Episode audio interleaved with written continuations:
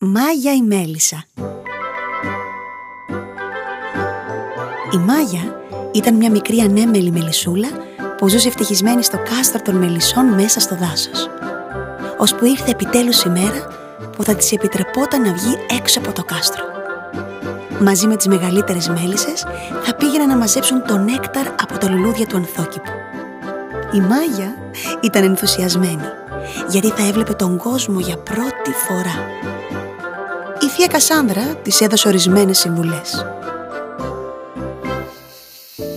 «Μικρή μου Μάγια», της είπε, «θα δεις πολλά έντομα ξαδελφάκια μας εκεί έξω. Και υπάρχουν πολλά όμορφα λουλούδια, γι' αυτό θα χρειαστεί να δουλέψεις σκληρά για να συλλέξεις το νέκταρ τους και να φτιάξεις μέλι. Δυστυχώς όμως υπάρχουν και αρκετοί κίνδυνοι έξω στον κόσμο, γι' αυτό πρέπει να είσαι πάντα προσεκτική. Αν κάποτε κινδυνεύσεις, προστάτεψε τον εαυτό σου με το κεντρί που έχει στην ουρά.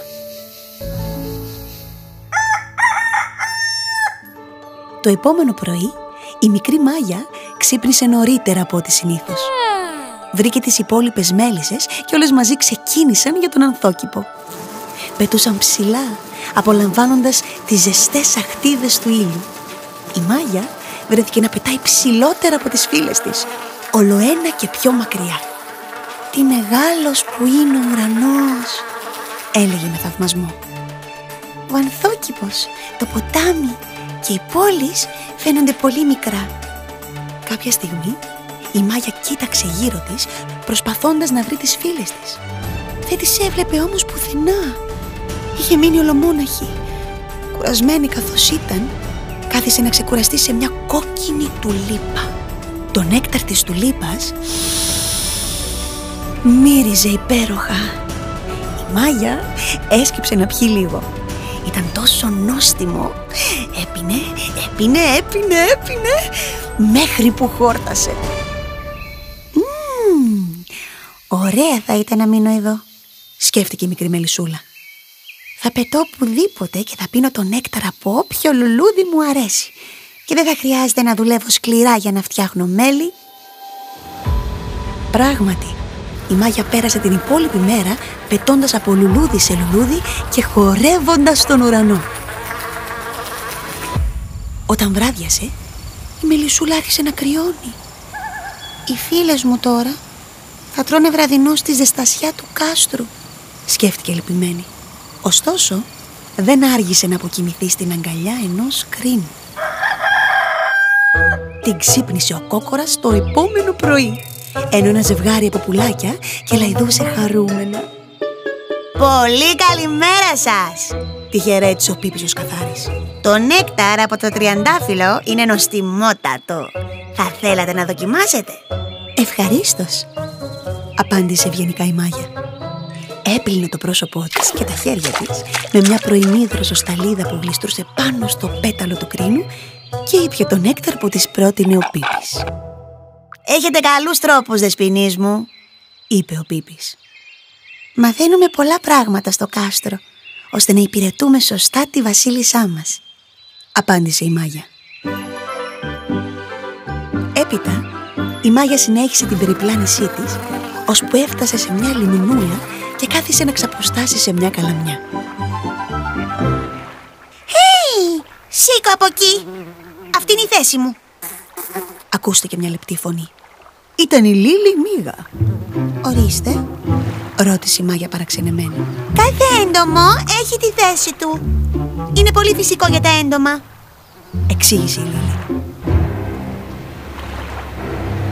Ξαφνικά, ένα μεγαλόσωμο έντομο πλησίασε αθόρυβα. Άρπαξε τη Λίλη και την έκανε μια μπουκιά. «Τι φρικτό!» φώναξε η Μάγια. «Είναι πολύ φυσικό για εμάς τα αεροπλανάκια να τρεφόμαστε με μύγες», είπε το μεγαλόσωμο έντομο.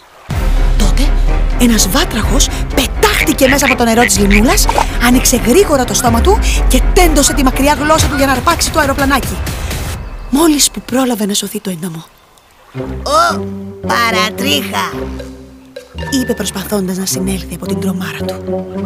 «Είναι πολύ φυσικό οι βάτραχοι να τρώνε τα αεροπλανάκια».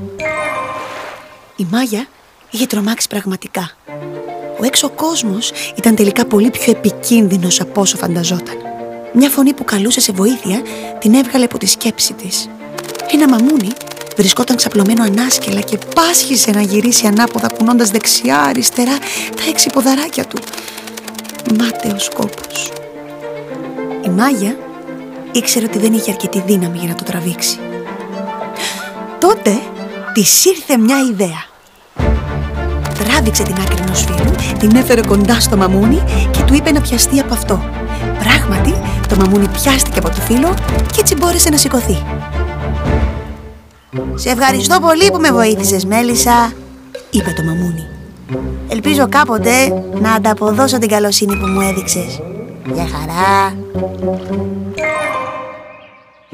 Έπειτα η Μάγια πέταξε ψηλά και συνέχισε το δρόμο της ανάμεσα στα φυτά και τα δέντρα. Ώσπου ξαφνικά, συνεπαρμένη όπως ήταν από τη μαγεία της φύσης, πιάστηκε κατά λάθος στον ιστό μιας αράχνης. Όσο και αν πάλευε να ξεφύγει, δεν μπορούσε να ξεκολλήσει από τον ιστό. Η φοβερή αράχνη ερχόταν κατά πάνω της. Ευτυχώς το μαμούνι, που είδε από μακριά τη σκηνή, έτρεξε αμέσως σε βοήθεια. Πέταξε μέσα στον ιστό και τον έσπασε με τα δυνατά φτερά του, ελευθερώνοντας έτσι τη μάγια. «Τώρα είναι η σειρά μου να σε ευχαριστήσω», είπε η Μελισούλα. Οι δύο φίλοι έδωσαν τα χέρια και ύστερα ο καθένας πήρε το δρόμο του. Η Μάγια, βλέποντας μόνο χάρη στο φως των αστεριών, έψαχνε ένα ασφαλές μέρος να κοιμηθεί. Ξαφνικά, ακούστηκε πίσω της ένα βούισμα. Πριν προλάβει να γυρίσει, την άρπαξε μια τεράστια σφίκα.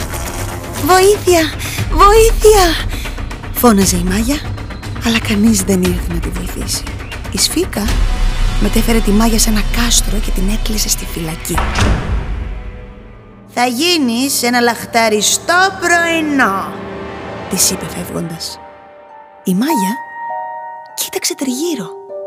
Τρέμοντας, είδε μπροστά της πτώματα εντόμων και δάκρυα πλημμύρισαν τα μάτια της.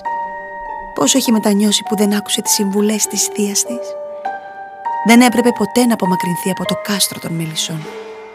Εκείνη τη στιγμή άκουσε κάποιες ομιλίες. «Και όπως είπαμε», έλεγε η φωνή, «αύριο πρωί-πρωί θα επιτεθούμε στο κάστρο των μελισσών και θα σκοτώσουμε όλες τις μέλισσες».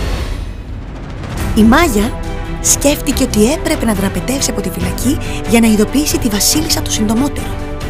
Ανακάλυψε μια μικρή τρύπα στον τοίχο και την άνοιξε περισσότερο, ξύνοντάς τη με το κεντρί της ουράς της.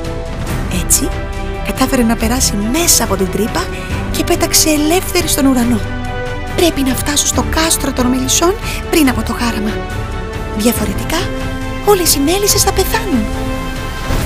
Ξαφνικά, η Μάγια χτύπησε πάνω σε ένα κλαδί και πέσε κάτω.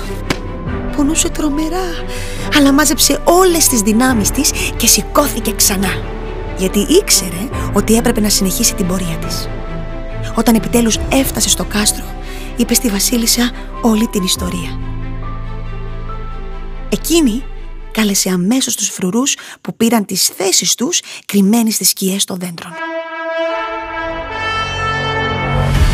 Το ξημέρωμα πράγματι εμφανίστηκαν οι σφίκες αλλά όλες οι μέλισσες όρμησαν κατά πάνω τους και τις έδιωξαν μακριά μέλισσες είχαν σωθεί.